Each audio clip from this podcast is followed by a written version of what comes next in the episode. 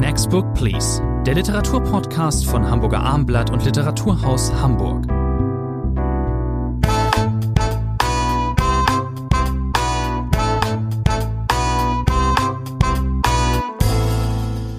Next Book Please, der Literaturpodcast von Hamburger Abendblatt. Mein Name ist Thomas André und im Literaturhaus Hamburg. Bei mir ist Rainer Moritz. Heute, wie meistens, drei neue Romanerscheinungen, die da wären. Hervé Le Telliers Die Anomalie erschien, erscheint bei Rowohlt, übersetzt von Romy und Jürgen Ritte, um das gleich an dieser Stelle zu sagen. Wir besprechen heute außerdem Colson Whiteheads Harlem Shuffle, erschienen bei Hansa und übersetzt von Nikolaus Stingel. Und dann Elke Schmitters Inneres Wetter, erschienen bei C H. Beck. Herr Moritz, wollen wir mit dem Franzosen anfangen? Wir hatten lange keinen französischen Roman mehr hier. Hervé Le Tellier. Ja, das ich, ist jetzt nicht irgendein Franzose, sondern das ist ein großer Wurf, eines der aufsehenerregendsten Bücher in Frankreich. Hervé Le Tellier, neunzehnhundertsiebenundfünfzig geboren, sein achter Roman. Die anderen sind vorher auf Deutsch, wenn sie denn erschienen sind, bei D T V erschienen. Also er hat einen Neustart jetzt bei Rowohlt. Und natürlich nicht mit irgendeinem Roman, sondern mit einem Roman, in dem er in Pandemiezeiten zwanzig zwanzig den Prix Goncourt bekommen hat. Das ist der renommierteste französische Literaturpreis, der quasi nicht dotiert ist, aber immer wieder zu unglaublichen Auflagen führt. Und bei Le Tellier, das war erst in den letzten Tagen wieder nachzulesen, hat das nun damit äh, dazu geführt, dass dieses Buch einen völlig irrationalen Verkaufserfolg in Frankreich hat.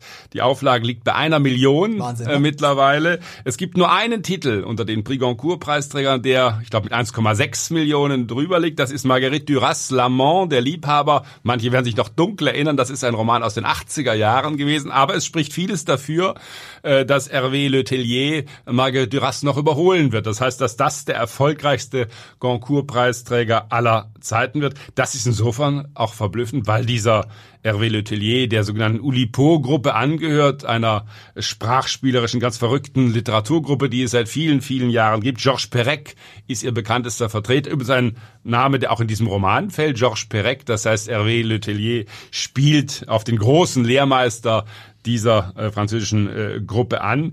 Und, ja, vielleicht steigen wir gleich mitten rein. Das ist gar nicht so einfach zu beantworten. Worum geht's in diesem Buch? Ja, das überlassen Sie jetzt mir. Ich hätte Sie eben fast unterbrochen, aber ähm, hätte Sie, sagen Sie es nicht. Ich möchte den erfolgreichsten Prix Goncourt-Titel nennen, aber wäre mir so dann in dem Moment auch nicht eingefallen. Eine Sache noch zu Hervé Le Tellier. Also der letzte Roman, der in Deutschland erschien, war ein, ein relativ handelsüblicher Familienroman. Der Mann ist sehr breit aufgestellt und man hätte also jetzt nicht unbedingt damit rechnen müssen, dass er jetzt sowas folgt. Was genau, es ist ein Roman mit äh, keiner ganz alltäglichen Handlung, um es mal ganz vorsichtig auszudrücken. Äh, ähm, es geht äh, darum, dass ähm, in Amerika, in New York, zwei Linienflüge, ein, ein, ein, ein Linienflug der Air France aus Paris zweimal landet. Exakt derselbe. Einmal im März zweitausendeinundzwanzig und einmal im Juni zweitausendeinundzwanzig. Also wir sind in der Zukunft, das muss man dazu sagen. Genau, der Roman ist ja zweitausendzwanzig bereits erschienen. Das heißt, es taucht plötzlich im Juni zweitausendeinundzwanzig taucht ein Flieger am Himmel auf und eben bei den Fluglotsen und auf den Computerschirmen, der schon mal gelandet ist. Und sie fragen dann schon als als den, den Piloten und Pop, Moment, wie heißen Sie? Was für ein Flug sind Sie? Und das ist dann ganz seltsam. Dieser Flug wird dann umgeleitet nach New Jersey und muss dann dort landen und die der Pilot und die ähm, Fluggäste wissen gar nicht, wie ihnen geschieht. Und das wird ihnen dann später erklärt. Moment, euch gibt's übrigens alles schon mal. Ihr seid vor drei Monaten hier schon gelandet. So, wie wird das nun in Szene gesetzt? Ja, das ist ganz merkwürdig gemacht. Dieser Roman ist auch ein großer Spaß. Man merkt äh, Le Tellier an, dass er große Freude hat, hier ein großes Verwirrspiel zu inszenieren. Sie haben es gesagt, äh, da sind wir schon in der Schwierigkeit der deutschen Sprache.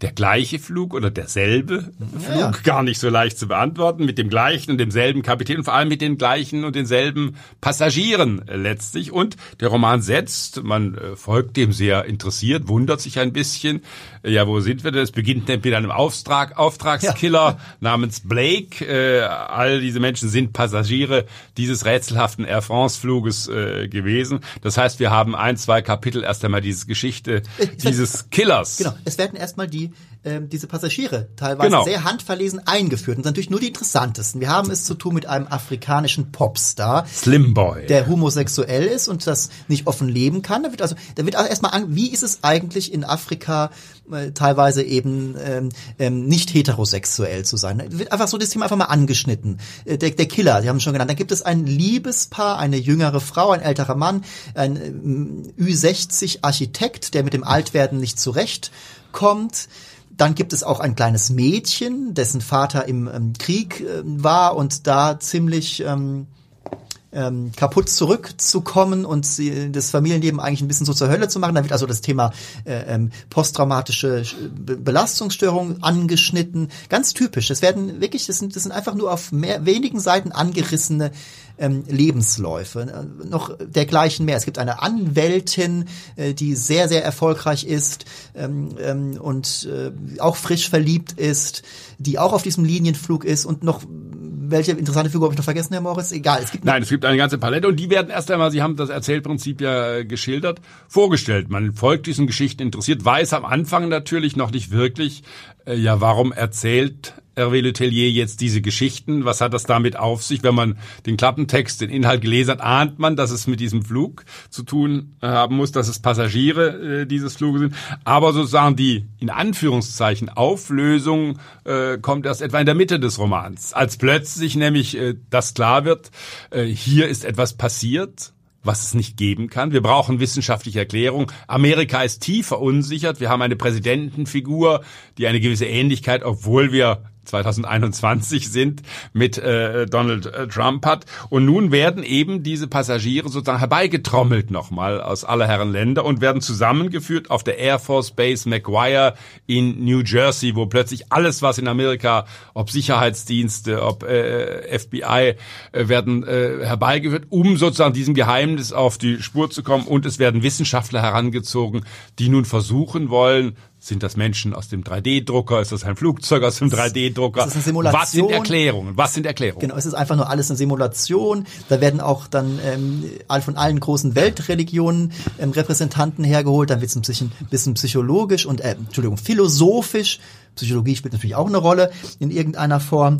Diese Figuren teilweise, die Wissenschaftler, da werden mindestens zwei auch ähm, ein bisschen genauer eingeführt, die da eine anbahnende Liebesgeschichte haben und plötzlich davon aber abberufen werden, sozusagen in medias res, und plötzlich sind sie dann eben da ähm, und müssen das, dieses große Rätsel äh, klären. Und äh, Sie haben es eben schon gesagt, dass das ein, es ist ein äußerst rasanter, kurzweiliger, auch sehr smart geschriebener Roman, ja, und ähm, teilweise äh, mit Pointen äh, in jedem dritten Absatz. Ähm, es ist hier eben, es geht, auch wenn ich sagte, es ist ein bisschen philosophisch, das nimmt nicht überhand. Es ist jetzt nicht, es sind keine Abhandlungen. Nein, weil es einfach sehr schnelle Schnitte auch hat. Es ist in gewisser Weise auch ein sehr untypischer französischer Roman. Man erwartet von französischen Romanen etwas anderes.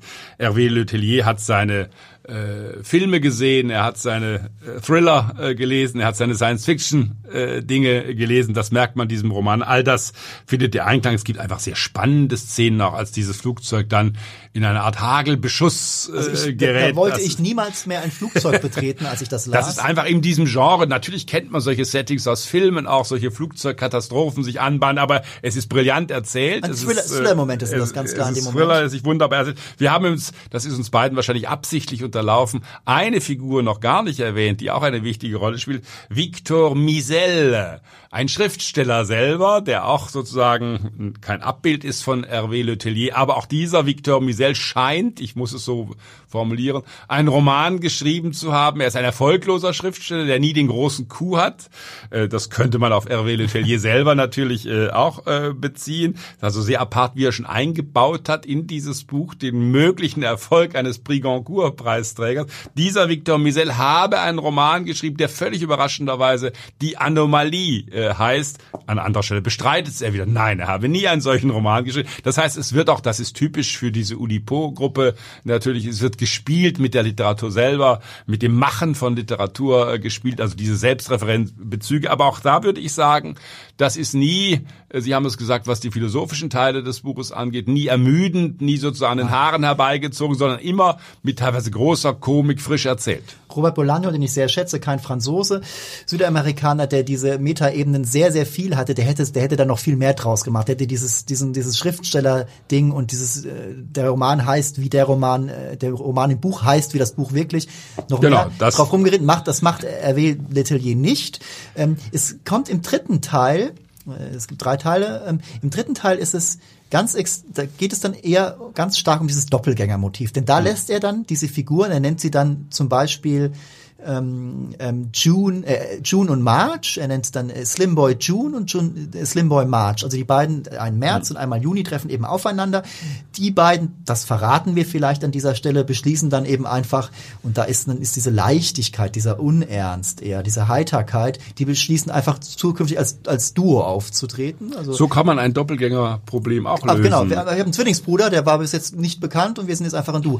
Aber es gibt eben auch, eine Figur haben wir nicht genannt, es gibt ja den Piloten, der der zuerst landet, erkrankt danach schwer an äh, an Krebs und äh, der der später landet, äh, sein Doppelgänger, bei dem kann der Krebs noch rechtzeitig festgestellt werden, mhm. sozusagen. Also es ist schon sehr ausgesucht, welche, welche wie er diese Charaktere ähm, beschaffen sein. Und immer wieder halt durch große Komik auch durchsetzt. Eine meiner Lieblingsstellen, die ist zwar vielleicht ein bisschen plump, aber dann doch recht komisch, äh, als die Wissenschaftler versuchen, das zu erklären, äh, was könnte das physikalisch bedeuten, äh, ist das eine Zeitreise, und äh, dieser amerikanische Präsident, der Donald Trump so ähnlich sieht, hört zu, versteht natürlich gar nichts von dem, was die Wissenschaftler sagen, dann sagt einer aber, das sei wie in Star Wars, dann Dann plötzlich bricht es aus Trump heraus, ja, den habe ich gesehen. Also er bezieht alles nur auf Filme, die er irgendwann gesehen hat, und ist völlig ermüdet von den wissenschaftlichen Erklärungen, den will er gar nicht zuhören. Das ist schon sehr gut gemacht. Übrigens, eine, einer der Fluggäste entkommt. Es kann natürlich nur der patente äh, äh, Serien, äh, der Killer sein, äh, der Auftragskiller. Der entkommt und äh, der trifft dann äh, auf andere Art und Weise auf sein eigentliches Ich, auf seinen Doppelgänger. Was da passiert, verraten wir nicht. Es ist ein, äh, liebe Zuhörerinnen und Zuhörer, Zuhörer, Sie werden es ahnen, Sie haben es längst geahnt, an dieser Stelle ist ein sehr plotgetriebener Roman, der aber, ich erwähnte es, auch seine formalen Qualitäten hat. Er ist eben sehr smart geschrieben, da kann einer Pointen, da kann einer auf den Punkt schreiben, da kann einer auch sehr auf mit Metaebenen, und auch es gibt auch hier Anspielungen. Sie haben es, Sie haben sie vorhin mehrere Male genannt, eben literarische Anspielungen. Hervé Le Tellier weiß, was er tut, und er tut das hier wirklich sehr gut. Ich muss Sie beglückwünschen, Herr Moritz, Sie haben ihn ja auch im Literaturhaus. Das ist, glaube ich, wirklich, könnte ein toller Abend werden. Ich bin wegen der ähm, Außergewöhnlichkeit des Themas, bin ich schon bei satten acht Punkten, die ich hier mal einfach gebe. Neun Punkte für neun die Anomalie. Punkte. Das ist äh, wunderbar. Kommen wir zum zweiten Titel. Wollen wir mit Elke Schmitter oder mit Colson Whitehead weitermachen? Elke Schmitter. Machen wir, kommen wir zu Elke Schmitter, eine Ähm, deutsche Autorin, die viele, ich kannte sie zunächst, als der Name aufploppte, erstmal klar als ähm, Kollegin, als äh, Kulturredakteurin vom Spiegel, hatte aber auch noch äh, ganz hinten irgendwo abgespeichert, dass äh, Frau Schmitter auch als Romanautorin in Erscheinung getreten ist, aber das letzte Buch ist, glaube ich, anderthalb Jahrzehnte her. Jetzt ein neuer Roman, Inneres Wetter. Ein klassisches Setting, Vater hat Geburtstag, wird siebenundsiebzig, und er hat drei Kinder, und die reisen nun an zu einer wie auch immer gearteten Geburtstagszusammenkunft. Das kennt man ja aus äh, vielen Romanen und auch Filmen, ein Familienfest, äh, bei dem dann die Menschen, die äh, aus demselben Genpool sich bedient haben, bedienen mussten, treffen da zusammen. Dieser Ähm, dieses Zusammentreffen ist hier ähm, aber sozusagen der Endpunkt äh, der, der, der Erzählung, der, der erzählerische Horizont, der nimmt gar nicht so viel Raum ein. Wir erfahren eigentlich etwas über die Figuren, über die drei Kinder ähm, ähm, vorher, vorher schon in den in Teilen. Wir haben zwei Töchter und zwei, einen Sohn, Huberta und Bettina, die Töchter, und Sebastian, der Sohn, und ihre Anhänger. Es gibt dann auch eine Ehefrau, gerade von, Seba- von Sebastian ist das äh, Mora, es gibt einen Ehemann von Bettina, Huberta ist alleinstehend, und es gibt von Bettina noch einige Freundinnen, die hier in den Mittelpunkt rücken. Also es ist ein ganzes Bündel von Hauptfiguren, ähm, multiperspektivisch ist das, aber quasi einfach Kapitel für Kapitel wird, werden hier Lebenswege ent, äh, entfaltet und äh, aufgezeigt. Inneres Wetter sagt schon, um was es geht. So, es geht viel um Befindlichkeiten. In dem Fall sind das alles Leute, außer der Vater, siebenundsiebzig. Ich sagte es, der rückt relativ spät im Roman auch kurzzeitig in den Mittelpunkt. Die anderen sind alle so um die fünfzig. Er ist verwitwet, das muss man dazu sagen. Der Roman spielt, wenn ich es recht erinnere, habe so zweitausendvierzehn genau. ungefähr. Das heißt, er ist schon seit fast fünfzehn Jahren verwitwet. Dieser Mann, der in Ostwestfalen lebt, das wollen wir nicht unterschlagen, diesen Schauplatz. Ich selber war neugierig. Elke Schmitter, Sie haben es anfangs gesagt, hat vor allem einen großen Erfolg auch als Romanautorin gehabt. zweitausend war das, ihr Erstling, Frau Satoris, ein Buch in zwanzig Sprachen übersetzt. Ich erinnere mich noch gut, als dieses Buch völlig überraschend äh, so großen Erfolg hatte. Die anderen Romane hatten es dann nicht mehr ganz so leicht, äh, auch bei der äh, Literaturkritik. Und jetzt war meine Neugier, was macht sie jetzt? Wie setzt man nach fünfzehn Jahren Romanpause plötzlich äh, wieder ein? Und Sie haben es gesagt, es ist ein sehr, sehr klassisches Setting, um es mal zu sagen. Familienfeiern, das ist wie Klassenfeier, das ist wie Klassenparty. Sozusagen eine wunderbare Gelegenheit, nochmal die Vergangenheit aufzurühren, Familiengeschichten zu erzählen. Man kommt zusammen. Aber, auch das haben Sie bereits gesagt, Herr André, die Feierlichkeit, dieser siebenundsiebzigsten Geburtstag am deutschen Nationalfeiertag, äh, wohlgemerkt, äh, spielt eigentlich gar keine entscheidende Rolle. Das ist sozusagen äh, hineingeschubst in den letzten Teil des Buches. Man sitzt dann in irgendeinem ordentlichen Restaurant, äh, speist, prüft die Karte, versackt dann hinterher noch äh, in einer Bar. Aber das ist nicht der Kernpunkt, sondern es geht... Sie haben gerade den Titel erwähnt, auch bei dem Titel stutze ich immer ein bisschen. Ich weiß gar nicht, was inneres Wetter eigentlich ist. Äußeres Wetter würde ich auch nie sagen. Also ich, äh, der Titel klingt erstmal gut. Man ahnt, was Elke Schmitter damit sagen möchte. Aber so richtig eingeleuchtet hat mir das innere Wetter nicht. Ich glaube, die Pointe dieses Buches ist, Sie haben ja schon das, äh, die Familienkonstellation aufgezählt, was hier alles ineinander äh, fließt, äh, was plötzlich alle diese Kinder sind um neunzehnhundertsechzig geboren, also wie die Autorin äh, Elke Schmitter, die Jahrgang einundsechzig ist. Und es wird nun sozusagen das ausgebreitet, was diese Familie letztlich ausmacht. All das, was man äh, kennt äh, aus Familienzusammensetzungen, schwierige Konstellationen, da ist diese Frau, diese Ehefrau aus Kroatien stammend, die sozusagen natürlich eine Art Fremdkörper äh, in dieser Familie ist. Und das ist bei, wir müssen über den Stil sprechen, über die Art und Weise, wie Elke Schmitter diese klassische Familiengeschichte erzählt, beziehungsweise diese Vorgeschichte dieses Familientreffens erzählt. Sie ist natürlich, deswegen ist sie Kulturredakteurin beim Spiegel, eine sehr belesene äh, Autorin. Das heißt, wir haben Theodor Fontane, Jane Austen, Pablo Neruda, Tolstoi. Viele Filme spielen eine wichtige Rolle. Niklas Luhmann, der Soziologe, wird ausführlich äh, zitiert. Das heißt, alles wird immer wieder durchsetzt. Diese Figuren, es soll ja solche Familien geben, denken, wenn sie denken und sprechen und handeln, fast immer in literarischen Vergleichen. Das heißt, dann fällt einer Figur ein, ja, das ist doch wie bei Jane Austen. Aber interessant erstmal, da bist du unterbrechlich, ne? Ja. Ich sowieso ständig. Aber das ist, das habe ich mir bei dem Roman wieder aufgefallen. Das geht mir relativ oft so. Ich weiß nicht, ob es den Leserinnen und Lesern den anderen auch oft so geht.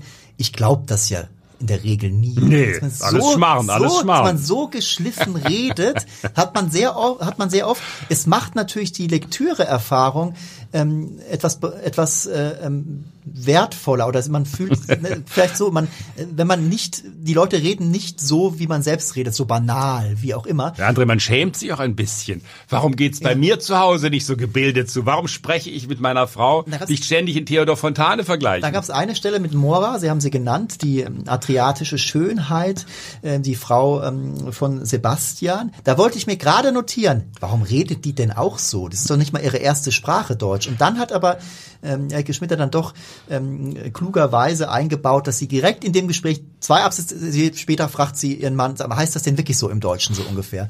Ähm, aber egal, das ist nur das ist ein Nebenaspekt. Sie haben es erwähnt, Sie haben die großen Realisten genannt, das ist die Tradition.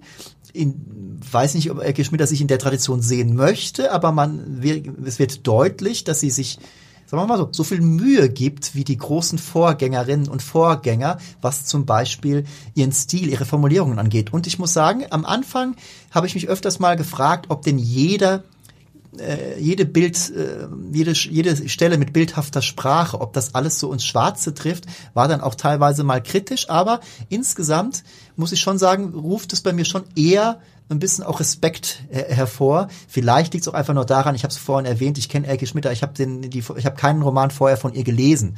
Ich kenne sie nur als Kollegin. Mhm. Und ähm, sagen wir mal so, man kann auch, äh, wenn man viel gelesen hat und ähm, wenn man ähm, erstmal an anderen Textformen zu Hause ist, an Romanen sich als Journalist sehr, sehr, sehr verheben. Sie ist aber nicht nur Journalist, sie ist auch, ich nehme sie als genuine Schriftstellerin jetzt definitiv wahr. Aber wir müssen trotzdem die Erzählweise wirklich nochmal beschreiben. Das kann einem gefallen, es muss einem, glaube ich, nicht gefallen. Eine Grundeigenschaft dieses Buches ist natürlich schon, dass alles, was sozusagen in diesen Familien passiert, äh, wie die Figuren miteinander umgehen, handlungsmäßig passiert da nicht so wahnsinnig viel. Es gibt mal einen Ladendiebstahl, Mora arbeitet in einer Edelboutique, dann gibt es mal einen klassischen Elternabend, das, den haben wir auch alle äh, vor Augen, wo äh, Mora äh, mit leichter Furcht ein Schulgebäude betreten muss, um an einem Elternabend teilzunehmen. Also klassische Handlungselemente hat der Roman wenige. Dafür tut er etwas anders und deswegen kommt er auch auf diese zweihundert Seiten letztlich.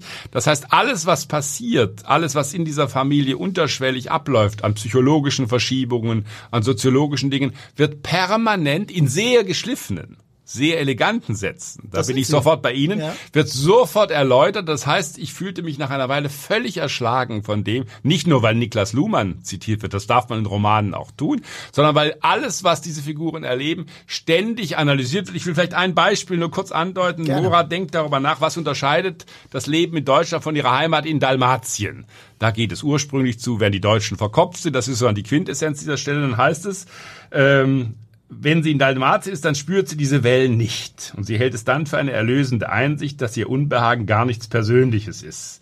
Dass diese westeuropäische Lebensweise eine unaufhörliche und fruchtlose Anstrengung darstellt, das Gruppenwesen Mensch zu einem Individuum herabzuzüchten, zu einem sozialen Bonsai, eingesperrt in eine Wohnzelle mit zwei, drei Abhängigen derselben Krankenfiktion, dass diese wenigen genügen sollten, eine Person zu werden und zu bleiben. Bum, bum, bum, bum, bum. Das geht noch fünf Zeilen, sechs Zeilen so weiter. Das ist schon harter Tobak. Ja, vor allen Dingen könnte, das könnten dieselben Gedanken, also zumindest in diesem Duktus, könnten auch von Bettina stammen. Das ist ja auch ein bisschen so. Das, das sowieso, aber es ist letztlich auch das, was dieser Roman, ich verkürze es mal ein bisschen, an sinnlichem Potenzial hat. Familiengeschichten haben eine Fülle mhm. von sinnlichem Potenzial, wird in meinen Augen ständig erschlagen durch diese Erklärwut, diese hochelegante, soziologisch geschulte Erklärwut, die diese Autorin walten lässt. Und Sie haben es am Anfang gesagt, gänzlich unverständlich war mir, es gibt einen Roman von Elke Schmitter, Leichte Verfehlungen aus dem Jahre zweitausendzwei, glaube ich, und da taucht eine Figur aus diesem Roman, Angelika und äh, Selma heißen diese Figur, ja. plötzlich wieder auf. Die hängen irgendwie mit Bettina, glaube ich, zusammen. Es ist mir völlig schleierhaft, warum diese beiden Figuren, diese Frauenfiguren, noch einmal ein Comeback haben in diesem Roman. Das hat sich mir in keiner Weise erschlossen. Vielleicht ist Ihnen das aber besser gelungen als ein bisschen, mir. Mein Urteil ist eben auch, bleibt am Ende auch ein bisschen gespalten. Den stilistischen Ehrgeiz, den erkenne ich an und sie zielt damit ja auch nicht ins Leere. Das sind schon sehr schöne, elegante, ja. Sie haben es gesagt, Formulierungen. Ich hätte mir es ein bisschen mehr gewünscht, dass, dass eben nicht alle im selben Duktus sprechen. Ansonsten ist dieses fünfzig fünfundfünfzig Ding, da hat man dann spätestens begriffen, wirklich, dass man jetzt nicht mehr alle Freiheiten und Möglichkeiten hat. Darum geht es ja oft, um verpasste Lebenschancen. Im Fall Hubertas, glaube ich, auch um eine verpasste Mutterschaft. Das ist schon ähm, dieses... Dieses Personal, das ist schon ausgesucht und das ist interessant. Natürlich, aber auch es, nicht schreien originell. Ja, genau, natürlich geht es darum, dass soll ich, habe ich eine Affäre, habe ich sie nicht mit der Schwimmlehrerin, wie wie auch immer. Was ich aber noch sagen wollte, ich fand die Figuren aber, auch wenn sie nicht so originell sind, sie waren interessant genug, immer wieder auch sehr gut in Szene gesetzte Außer, ähm, Auseinandersetzungen, eine, eine Autobahnfahrt, äh, dann ein Gespräch, ähm, wo es um die Familie geht, aber irgendwann auch um Angela Merkel vielleicht hier und da und es ist dann, kommt dann eben der Zeitgeist mit rein. Ähm, das ist schon...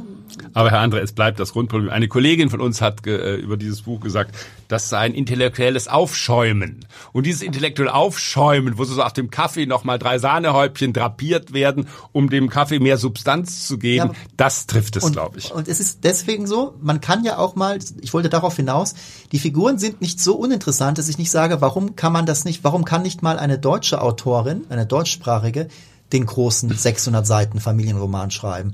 Das ist mit zweihundert Seiten, sie schäumt ja deswegen so auf, weil sie eben, der Plot wird ja nicht komplett, es ist ja relativ, er verpufft ja ein bisschen. Es gibt der ja Geburtstag ist eigentlich eine Enttäuschung. Die Beschreibung gibt, genau. des realen Geburtstages am Ende ist eine Enttäuschung. Es ist, es fehlt am Ende dann doch der rote Faden der Handlung, es fehlt die Idee, was passiert eigentlich mit dieser Familie, ähm, ähm, welche großen Brüche gibt es vielleicht noch, wie, ich sag den Namen jetzt einfach, was, Jonathan Franzen hätte das irgendwie so gemacht, da wäre noch ein größerer Überbau auch gewesen. Und so bricht dieser Roman nach mal zweihundert Seiten halt dann irgendwie ab. Und deswegen sind Sie nicht überrascht, liebe Andre, wenn ich maximal fünf Punkte für dieses Buch ich gebe. Ich bin bei guten sechs Punkten für Elke Schmitter. Kommen wir nun zum letzten Titel für heute.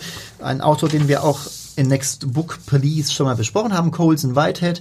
Sein neuer Roman heißt Harlem Shuffle. Colson Whitehead haben wir, gibt es zwei Romane, die wir beide, glaube ich, gelesen haben.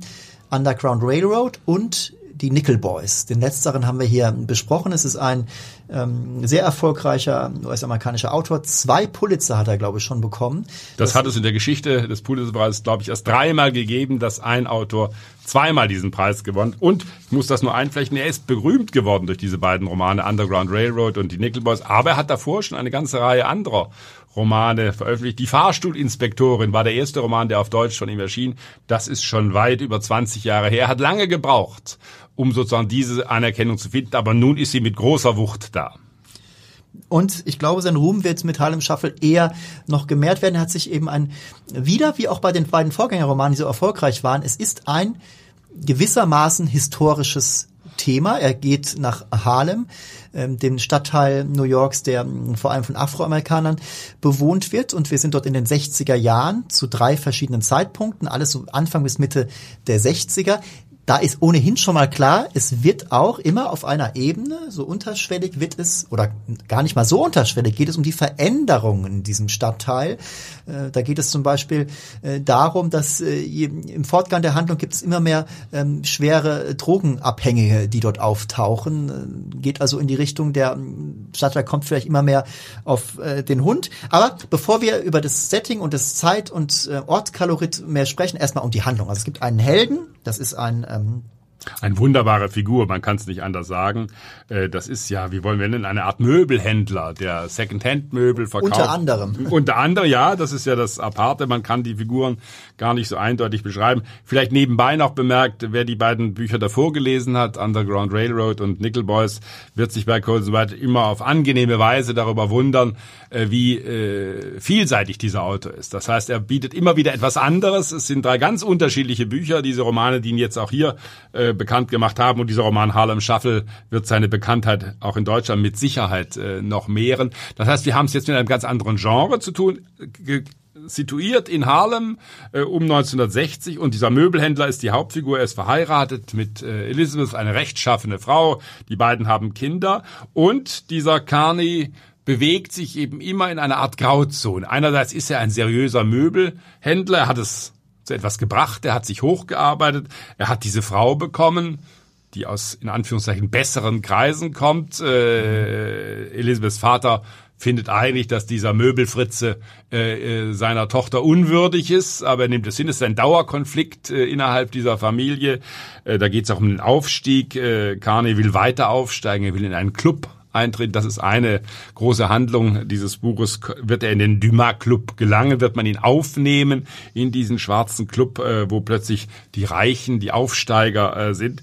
Aber es ist eben, und da hat Colson Whitehead sich natürlich auch umgesehen, in der Ganoven-Literatur, in der Thriller-Literatur, in Filmen, die in diesem Milieu spielen. Es ist nämlich nie ganz klar, wie nah ist Carney am Verbrechen, an zwielichtigen Machenschaften. Und am Anfang kommt es gleich, das ist der große Coup, mit dem dieser äh, Roman einsetzt. Ein Vorgang, den sich übrigens Colson Whitehead ausgedacht hat. Mhm. Es gibt oder gab in Harlem äh, ein berühmtes Hotel, das Hotel Theresa, wo Schwarze erstmals übernachten durften, wo große Musiker wie Duke Ellington übernachtet haben. Also das Hotel, das Waldorf Harlems, wie man das äh, genannt hat. Und äh, Colson Whitehead inszeniert, und man merkt förmlich, wie er Freude daran hatte, einen Überfall auf dieses äh, Hotel, auf dieses Hotel der Schwarzen. Äh, wer wagt es, den Tresor äh, auszurauben? Eine sehr spannend erzählte Geschichte. Und plötzlich landet eben Diebesgut, ja, aus Versehen. Ein Cousin von Carney spielt eine wichtige Rolle in diesem Möbelladen, und von nun an entspinnt sich eine Geschichte, in der wichtige Akteure auftreten, die alle unserem Carney ans Leder wollen, weil ist er wirklich ein Hehler, ist er keiner, wie geht er damit um? Genau, also der Roman interessiert sich vor allen Dingen für unseren Helden, äh, Ray, der eben der Spross eines äh, Kriminellen ist, also an, der auch äh, gesessen hat, äh, mehrere Male, der auch ähm, auf gewaltvolle Art und Weise zu Tode kam. Er ist, äh, seine Mutter äh, ist früh verstorben, er ist bei seiner Tante aufgewachsen und äh, zu deren Sohn Freddy, seinem Cousin, das war wie ein Bruder, oder der ist wie ein Bruder für ihn, und der reitet ihn auch immer, auf gut Deutsch gesagt, in die Scheiße. Der ist nämlich derjenige, der sozusagen sozusagen dies, das Diebesgut anbringt. Das ist dann natürlich nicht irgendwo vom Laster gefallen. Und das weiß Ray aber auch. Und er weiß aber auch, dass er nicht anders nach oben kommt. Er hat ja auch zum Beispiel überhaupt erst dieses Möbelgeschäft sich kaufen können. Er hat von seinem Vater eins geerbt, eine alte Karre. Und dann wollte er mal einen Reifenwechsel machen, und dann fand er dort dreißigtausend Dollar. Das, äh, dieses Geld war auch nicht ehrlich verdient, aber er hat es dann natürlich eingesetzt, so startet, beginnt seine Existenz. Trotzdem hat er einen moralischen Kompass. Er ist selbst kein gewalttätiger Mensch. Er hat im Laufe der Geschichte bekommt er noch sein zweites Kind. Er möchte rechtschaffen sein. Er macht aber auch kein großes Drama daraus. Er weiß, er kommt nur so und so weiter, und das wird eben fein in Szene gesetzt. Das, aber äh, es ist ihm jetzt eine neue Dimension auch plötzlich, dadurch ja. diesen Überfall auf das Hotel. Ja. Er hat mit kleinen Hehlereien sich immer durchgeschlagen. Es ist wahrscheinlich völlig unmöglich, zu irgendwelchen Geschäften zu kommen, äh, ohne genau. äh, diese Machenschaften. Aber jetzt plötzlich sind ganz andere beteiligt. Jetzt sind die Großen des Geschäfts beteiligt, und nun muss er um seine Existenz, um sein Leben fürchten. Es gibt äh, Spannungsmomente, Sie haben das erwähnt, so ist das eben in allen Ma- Mafia- oder Oder, ähm, ähm, kriminellen Krimi-Geschichten. Es gibt hier Krimi-Elemente. Wir verraten nicht, es wird auch Tote in diesem Rom- Roman geben. Auch in, in diesem, Teppich gewickelte Leichen. Genau, auch in diesem ersten Teil schon. Es gibt drei Teile, und jeder Teil kreist eben um ein Ereignis. Im zweiten Teil geht es darum, dass er in diesem Club eben aufgenommen werden möchte. Das klappt nicht so ganz. Es gibt einen Strippenzieher, eine sehr ähm, repräsentable Person, einen älteren, einen Elder Statesman sozusagen der afroamerikanischen Community, der aber es, wenn man jetzt sagt, er hat es faustdick hinter den Ohren, dann ist das eher verbrämend. Das ist eigentlich ein ziemlich übler Charakter, und da bringt er eben eine Vendetta-Story an. Also er rächt sich an dem, unser Ray. Das ist der Kern der zweiten Geschichte. Unser kleiner Ray Carney beginnt plötzlich große ja. Rachepläne zu inszenieren. Zu inszenieren. Das, das ist, man weiß, als, das macht eben Colson Whitehead sehr geschickt. Das ist, man weiß nicht genau, was wird hier eigentlich gespielt, worauf läuft das hinaus. Es wird nicht einfach entfaltet, Ray hat diesen Plan und dafür macht er das und das. Es, ent, es wird langsam, wird einem erst klar, wie was mit was zusammenhängt. Und das ist sehr gut gemacht von Colson Whitehead. Im dritten Teil kommt dann nochmal Freddy ins Spiel, da geht's dann wieder um einen richtig fetten Klunker, äh, der bei Ray landet. Äh, vor allem geht's aber darum, wer hat eigentlich die Macht im Stadtteil, denn diesen Klunker wollen dann plötzlich ganz viele haben, aber eigentlich wollen sie gar nicht den Klunker haben. Sie wollen, also die Polizei ist hinter dem her, andere Gangster und auch eine sehr alteingesessene, sehr reiche Familie, und da ist Ray, dann steht er wirklich im Rücken zur Wand. Da stellt sich auch oh, teilweise erstmal zwischenzeitlich die Frage, überlebt er das eigentlich alles? Also, was ich damit sagen will, es gibt hier einige Spannungsmomente, und doch ist es kein herkömmlicher Thriller oder Spannungsroman. Nein, es ist einfach ein sehr gut erzähltes Buch. Whitehead arbeitet auch mit der Methode, immer leicht etwas schon mal vorauszuschicken, das dann erst ja, wieder nach das, einer Weile eingeholt ist, wird. Äh, sehr geschickt gemacht. Man ist also erstmal einen Schritt weiter in der Handlung, und dann kommt in Anführungszeichen die Auflösung, die Herleitung der dessen. Es ist, wie sagt man immer so schön, natürlich eine Liebeserklärung an dieses Harlem äh, der frühen sechziger Jahre, an diesen Stadtteil. Äh, es ist unglaublich äh, dicht an Figuren, an Szenerien. Pepper, äh, man fühlt sich an Charles Dickens manchmal sogar erinnert, an dieses reichhaltige, wie er das London seiner Zeit beschrieben hat. So taucht äh, Whitehead eben auch in kleine Szenen, viele schräge Nebenfiguren, die haben auch so schöne Namen wie Pepper oder Miami Joe, auch das ist ein großartiger Name. Man lernt auch viel äh, über Secondhand-Möbel, wie muss man sie drapieren, wie muss man sie ausstellen. Dann versucht er, dass eine bekannte Möbelfirma durch ihn vertreten wird, dass er der offizielle äh, Händler äh, dieser, wie heißen sie, glaube ich, Bella Fontana-Möbel äh, wird. Das heißt, es ist ein in so vielen Details liebevolles Buch, äh, dass man große Freude an, einfach daran hat, weil man hat das Gefühl, man ist plötzlich in diesem Harlem zu Hause. Und ähm, das wollen wir natürlich nicht verschweigen. Es äh, gibt auch das Andocken an ähm, die Jetztzeit,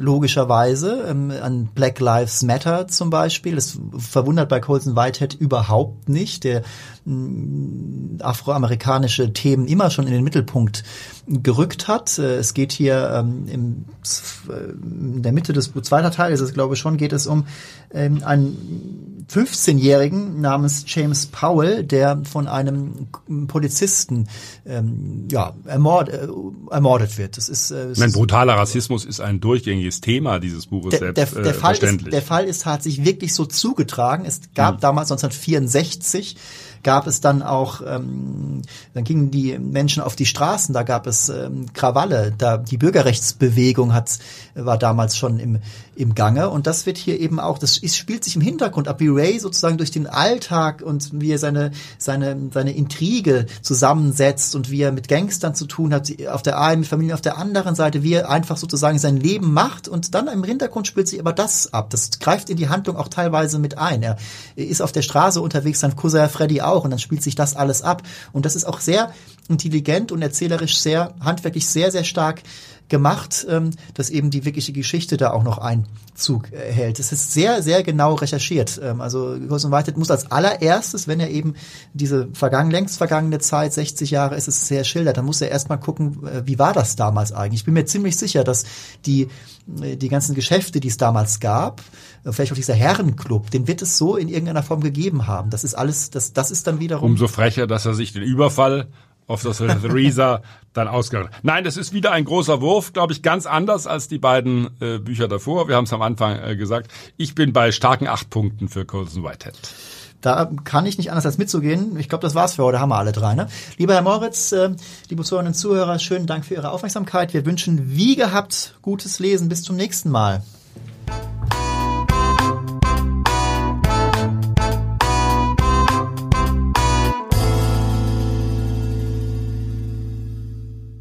Weitere Podcasts vom Hamburger Abendblatt finden Sie auf abendblatt.de slash podcast.